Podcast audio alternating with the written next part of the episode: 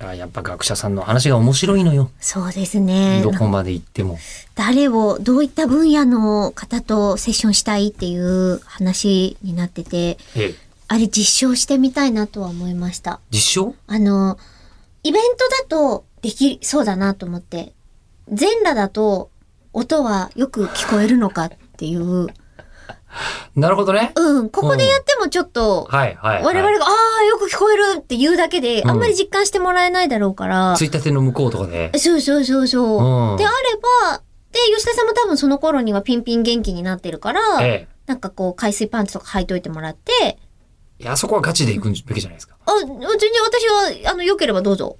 なるほど、それどうぞは。なんだけど、イベントじゃないとちょっとできないから、うん。そうですね。で、やってみるって。いうのは楽しそうだなと。全裸で。うん。うん。あの、ハイレゾの先生ってことですよね。そうそうそうそうそうなるほお。ど音は人を幸せにするっていう。うん。でもそのハイレゾの先生が、なんでハイレゾが気持ちいいのかっていうのの研究は相当面白かったですよ。本当に。ちょっと聞きたくないこれは。うんあのこれは聞きたいでしょなんか人間がこう CD に入らない音域の音というのを実はずっとこうあのアフリカの熱帯雨林とかで、えー進化の過程で聞いていたらしいという。む虫の声とかで、はいあの、その全然聞こえない、うんうんうん普通の録音で撮ったら取れ、取れないやつがハイレゾだと録音できて、みたいなのがあって、あー。音楽のそのヒーリング効果みたいなのは、ハイレゾの方が高いみたいうへなえ。話をされていたんですなよん。かそれとアナログとのこう違いみたいなところとかも体感できて、どっちが全裸だと楽しいかっていうのが、うんね、体感できたらいいんじゃないですかあのー面白そうですけど、はあの、復帰したなと思ったら、またいなくなったなっていう、違う意味で。違 そう。う。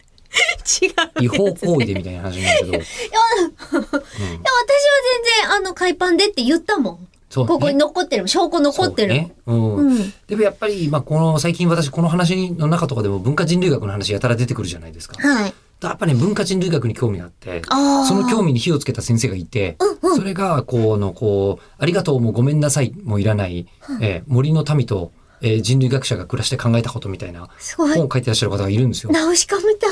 いや、でも本当 そう。すごい。うんあので、奥野先生っていう先生がいらっしゃるんですけど、奥野先生に話聞けたらなとかちょっと思ってんすよね。